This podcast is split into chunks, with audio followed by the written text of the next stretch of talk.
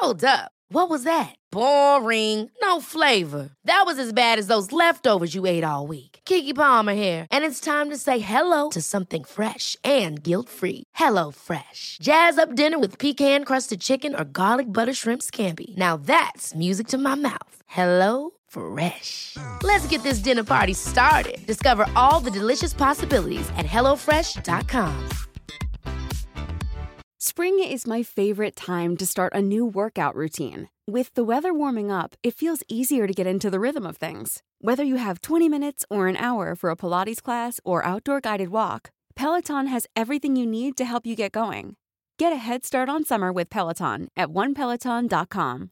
One size fits all seems like a good idea for clothes until you try them on. Same goes for healthcare. That's why United Healthcare offers flexible, budget friendly coverage for medical, vision, dental, and more. Learn more at uh1.com.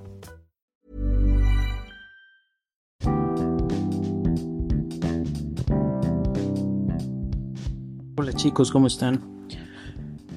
Pues el día de hoy eh, quise abordar un tema que pues es muy famoso últimamente, pero eh, lo que yo les voy a dar es este, una revisión sistémica de qué es, cómo se diagnostica, cuándo pensar y cuándo no pensar, y cómo tratar la enfermedad. Además de esto, me gustaría eh, darles un poquito de eh, cómo es que se diagnostica esta enfermedad y eh, por último también mencionarles el algoritmo que menciona la ACLS de la American Heart Association, el cual salió el día de hoy, 10 de abril, y pues es la enfermedad de COVID-19 causada por el virus COVID-19 y pues espero que les sea de su agrado.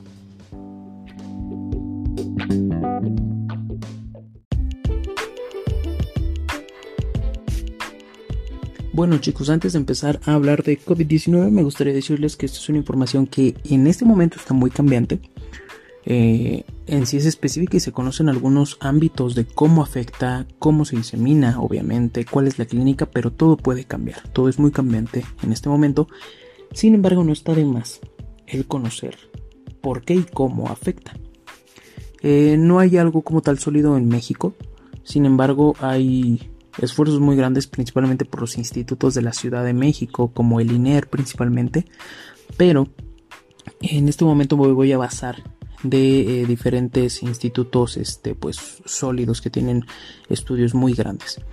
Me voy a, bajar, a basar principalmente en el Comité de Educación de la Escuela de Medicina de Harvard. Me voy a, a basar en algunos este, artículos que han salido en New England, en los cuales están completamente gratuitos. Y pues vamos a empezar. Como tal, eh, vamos a empezar por virología. El SARS-CoV-2 o COVID-19 es un virus nuevo, el cual, pues como sabemos, eh, pertenece a la familia de los coronavirus, los cuales son responsables de las enfermedades como SARS o MERS. Y como tal se encuentra genéticamente relacionado a coronavirus eh, responsable de SARS en el año 2003. Se dice que se ha aislado en diferentes eh, animales, pero principalmente y por genética es muy similar a los coronavirus que se asocian a enfermedades en murciélagos. Esto con mm, fuentes eh, por medio de, de un artículo publicado en New England en el mes de abril, eh, perdón, en el mes de marzo, perdón, a principios de marzo. Y bueno, como tal, la estructura de, eh, del virus, eh, como sabemos, tiene eh, una capa de glicoproteínas en espiga. Esta capa de glicoproteínas en espiga es importante para cuando esté afectando las células pulmonares. ¿Ok? Llega a presentar una estructura trimérica parecida a una corona, de ahí el nombre, y es responsable de la unión del receptor, esta glicoproteína de la espiga. Se utiliza también, o la, se utiliza también la, el virus como proteína blanco para neutralizar al hospedero. Y eh, existen también polimorfismos únicos de, COVID-19 que permiten la activación mediante esta proteína eh, y también otra activación por medio de una proteína llamada furina.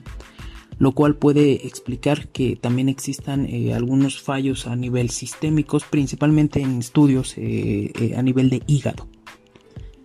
Cuenta con otras estructuras que es una proteinasa esterasa hemaglutinina, una proteína esterasa hemaglutinina, perdón, y una matriz de glicoproteína transmembranal. También cuenta con una proteína de envoltura y bueno, como ya sabemos, en la parte interior se va a encontrar eh, la secuencia genética, que es una secuencia genética de RNA compuesta con un genoma de 11 genes. ¿Cómo se va a transmitir? Eh, pues como ya sabemos, eh, se va a estar esparciendo por pequeñas gotas al momento que estornudamos, hablamos, tosemos, que pueden entrar y deben de tener directamente contacto con mucosas de un nuevo hospedero y pues posterior a esto poder empezar a generar la enfermedad. Ahora también puede persistir en plástico o en acero inoxidable hasta 72 horas. De esto también hay un estudio muy interesante en llama, el cual pues sirve bastante. Ahora vamos a abordar un poquito de la fisiopatología, cómo va a estar afectando como tal eh, nuestras células. Como sabemos, en los pulmones tenemos los alveolos, están recubiertos por dos tipos de, células, los neumocitos tipo 1 y los neumocitos tipo 2. Los neumocitos tipo 1 van a estar componiendo el 97% del epitelio alveolar y van a estar eh, siendo, bueno, teniendo la función como una barrera hematogaseosa con el endotelio a nivel eh, capilar pulmonar. Ahora, lo que nos importa ahorita es el neumocito tipo 2. El neumocito tipo 2 es el que va a estar siendo afectado como tal por las estructuras que ya les mencioné del coronavirus. Estas estructuras principalmente sería la glicoproteína de espiga y les voy a explicar eh, por qué. Bueno, como tal, como ya sabemos, el neumocito tipo 2, su principal función es secretar surfactante pulmonar. El surfactante va a estar disminuyendo nuestra tensión superficial en el pulmón para evitar que los pulmones se colapsen al momento que nosotros sacamos todo el aire de los pulmones, que generamos una expiración. Eh, como tal, eh, también van a estar ayudando para expresar la enzima convertidora angiotensina 2, el cual va a estar implicado en el sistema renina-angiotensina-aldosterona, como ya sabemos, ¿no? Ahora, como tal, la, la estructura de la glicoproteína de, de COVID-19 va a estar actuando específicamente sobre estos receptores de la enzima convertidora de angiotensina 2, específicamente generando un compuesto que se llama, bueno, que lo denominan una proteasa que es la TMPRSS2. Entonces la glicoproteína de espiga que ya les mencioné se va a unir al receptor de membrana ACE2 o de enzima convertidora de angiotensina 2 en el neumocito tipo 2 y va a estar produciendo la endocitosis del virión con la ayuda de esta proteasa. Una vez hecho esto, el virión va a estar liberando su RNA al interior de la célula y el RNA viral es traducido por una maquinaria celular en poliproteínas no estructurales que van a estar siendo cortadas en proteasas en una eh, cortadas en proteasas eh, lo cual va a formar un complejo de replicación para producir más RNA posterior a esto pues eh, ya hablando específicamente de la célula afectada, en el aparato de Golgi las proteínas virales y, el RNA es ensamblado en nuevos viriones y el nuevo virión se va a estar liberando de la célula, obviamente la va a estar destruyendo y va a estar infectando nuevos tipos de neumocitos tipo 2. Así actúa específicamente esta enfermedad.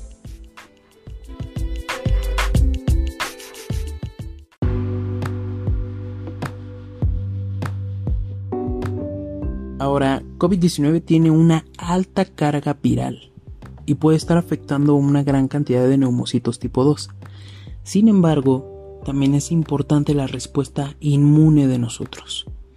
Y como tal, el sistema inmune innato de nosotros va a estar eh, generando, bueno, va a empezar por una represión o un retraso de la respuesta mediada por interferones tipo 1 durante el inicio de la infección. La replicación viral va a estar eh, desencadenando condiciones hiperinflamatorias y una tormenta de citocinas, un influjo de neutrófilos activados y monocitos o macrófagos con respuesta inflamatoria. En este caso, los niveles elevados de neutrófilos en suero, así como citocinas proinflamatorias, están asociadas con qué tan grave es la enfermedad en este momento. Ahora, el sistema inmune adaptativo va a inducir, bueno, se va a estar induciendo por medio de la presencia de las células T helper y en este caso aún no se ha establecido anticuerpos específicos. Sin embargo, la linfocitopenia en el suero puede estar relacionada a la respuesta antiviral en la supresión eh, a nivel de médula ósea. Es importante mencionar que la respuesta que va a estar teniendo nuestro sistema inmunológico también va a estar afectando específicamente por todas esas cascadas de inflamación a nuestras células pulmonares y digamos que van a ayudar de destruir a esos neumocitos tipo 2 que quedan y es cuando se va a desencadenar lo más grave en esta enfermedad que es el síndrome de distrés respiratorio agudo que posteriormente a esto pues eh, por lo que llegan a fallecer los pacientes es por un daño orgánico múltiple.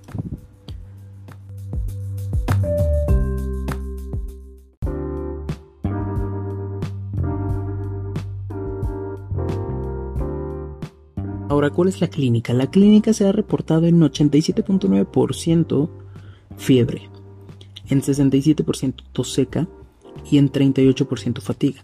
Pero también se pueden asociar eh, manifestaciones como producción de esputo, disnea principalmente el 18% en pacientes graves, mialgias, altralgias, dolor de garganta, dolor de cabeza, escalofríos, náuseas y vómito.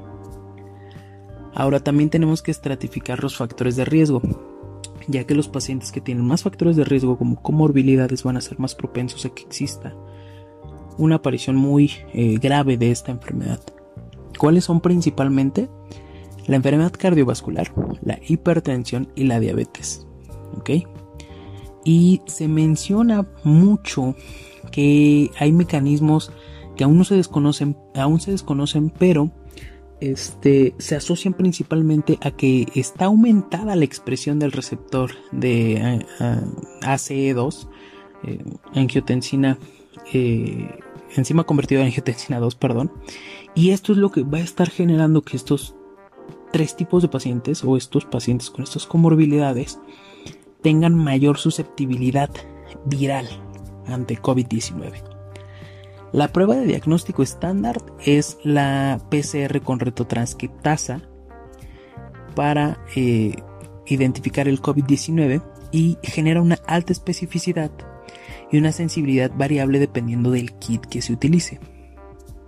Ahora, en este este caso específico me gustaría hablarles un poquito de cómo es y cómo se realiza una PCR para la detección de COVID-19.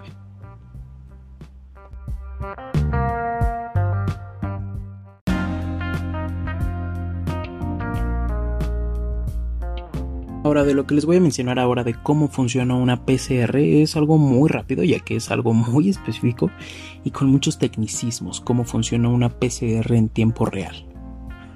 Esto sacado eh, o basado de un estudio de un protocolo en tiempo real de PCR para detección de COVID-19 del Instituto Pasteur el día 2 de marzo del 2020. Entonces se tiene que utilizar un blanco como tal, que sería el COVID-19, y en donde se busca amplificar por medio del PCR ciertas regiones denominadas COP-IP2 y COP-IP4, las cuales eh, van a estar designadas por medio de secuencias, eh, por medio de un kit específico lo que ya les había mencionado, ¿no? Eh, entonces se tiene que tener un kit específico para poder extraer el RNA del virus y una vez extraído este RNA se debe de incubar con diferentes sustancias, por ejemplo, lisarlas con un buffer que contenga proteínas acá, extraer el, ADN viral por medio de la técnica de etanol, de generar lavados con estas sustancias buffer y posteriormente a esto eh, realizar las, eh, las diluciones de 20 o 50 microlitros de RNasa, de agua libre de RNasas, perdón. Una vez que se tiene esta pequeña cantidad que son microlitros de RNA, se llevan a una termocicladora de eh, las cuales las termocicladoras van a estar generando PCR en tiempo real con retotranscriptasa. Estas termocicladoras eh, pues funcionan específicamente en base eh, con base a dos a dos parámetros en específico, la temperatura y el tiempo. Entonces, de acuerdo a los eh, segmentos de tiempo que van existiendo en toda la el análisis de la muestra se van generando diferentes este, temperaturas para que para generar una transcripción reversa primero posteriormente de esto una desnaturalización luego una amplificación del RNA y finalmente un enfriamiento de esto para poder eh, leer específicamente o que se tenga específicamente qué cantidad de, RNA se encontró y qué cantidad se amplificó de las regiones NCOP IP2 y NCOP IP4 que son las que se van a estar encontrando cuando el, el paciente es positivo a COVID-19 en, las muestras del estudio, principalmente el estudio nasofaringio.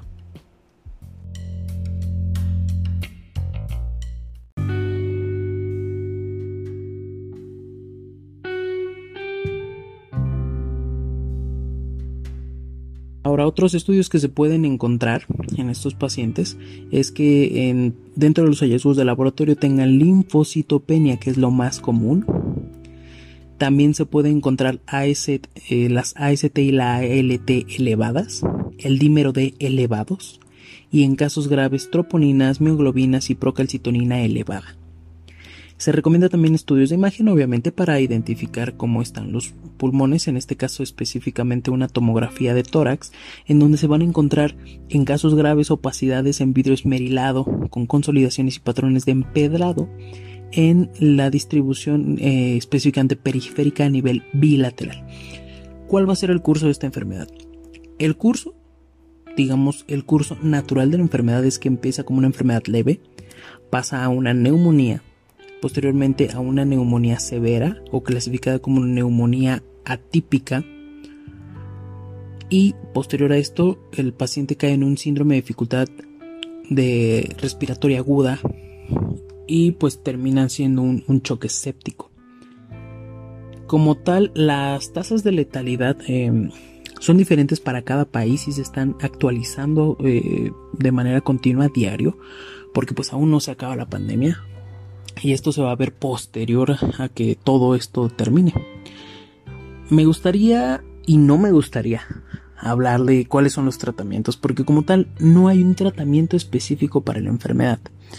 Se menciona en algunos estudios que se pueden utilizar algunos antivirales como remdesivir o lopinavir con ritonavir o en algunos otros estudios como la cloroquina o la hidroxicloroquina eh, pero eh, no hay algo concreto como tal. Los pacientes eh, de inicio lo que deben de hacer cuando tienen síntomas leves, que es tos seca, fiebre, mialgias, altralgias, congestión nasal, es aislarse, estar en cuarentena 14 días, utilizar medicamentos como de base que lo estén tratando sintomáticamente como el paracetamol o acetaminofén y pues algo que esté paliando o tratando esos, bueno, paliando, tratando esos síntomas nada más. ¿Por qué? Porque tendría que reaccionar el sistema inmune, lo cual pues en la gran mayoría de las personas pasa. Cuando las personas llegan a tener un estado de enfermedad moderado, que llega a existir temperaturas continuas muy elevadas, eh, falta de, aliento, el, paciente sufre, sufre de disnea, escalofríos, se debe de utilizar un aislamiento del aire como tal, se debe de, dar soporte respiratorio y tratar las comorbilidades que se estén presentando en el paciente. Y en el caso de que llegue a ser síntomas graves como disnea severa, hipoxia e y deshidratación, se debe de, todo lo anterior dar eh, también un soporte de respiración avanzada que sería como tal la intubación endotraqueal de nuestro paciente eh, eh, apoyada con ventilación mecánica, eh, la cual sería invasiva, y pues eso ya sería el tratamiento, por así decirlo, de, los pacientes graves, ¿no? Esperar a, ver cómo, cómo funcionan o cómo se establece esa relación de la inmunidad del paciente para tratar de sacarlo adelante. Bueno, pues esto sería todo de COVID-19. Como les mencioné, pues la información es constantemente cambiante actualmente. Les recomiendo que puedan eh, revisar las páginas. New England eh, llama que también puedan checar las páginas de la OMS, que son muy importantes. Y pues sería todo. Espero que les sea de utilidad. Y pues cualquier comentario déjenmelo saber. Muchas gracias y que estén muy bien.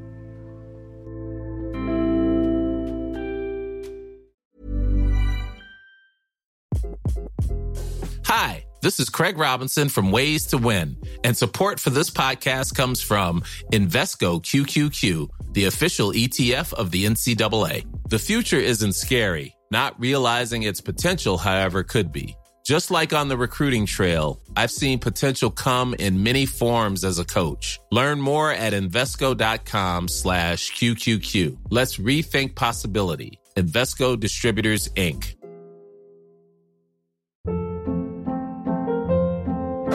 Hold up. What was that? Boring. No flavor. That was as bad as those leftovers you ate all week. Kiki Palmer here, and it's time to say hello to something fresh and guilt-free. Hello Fresh. Jazz up dinner with pecan-crusted chicken or garlic butter shrimp scampi. Now that's music to my mouth. Hello Fresh. Let's get this dinner party started. Discover all the delicious possibilities at hellofresh.com. Hey, it's Paige DeSorbo from Giggly Squad. High quality fashion without the price tag. Say hello to Quince. I'm snagging high-end essentials like cozy cashmere sweaters, sleek leather jackets, fine jewelry, and so much more. With Quince being 50 to 80% less than similar brands. And they partner with factories that prioritize safe, ethical, and responsible manufacturing. I love that. Luxury quality within reach. Go to quince.com slash style to get free shipping and 365 day returns on your next order. Quince.com slash style.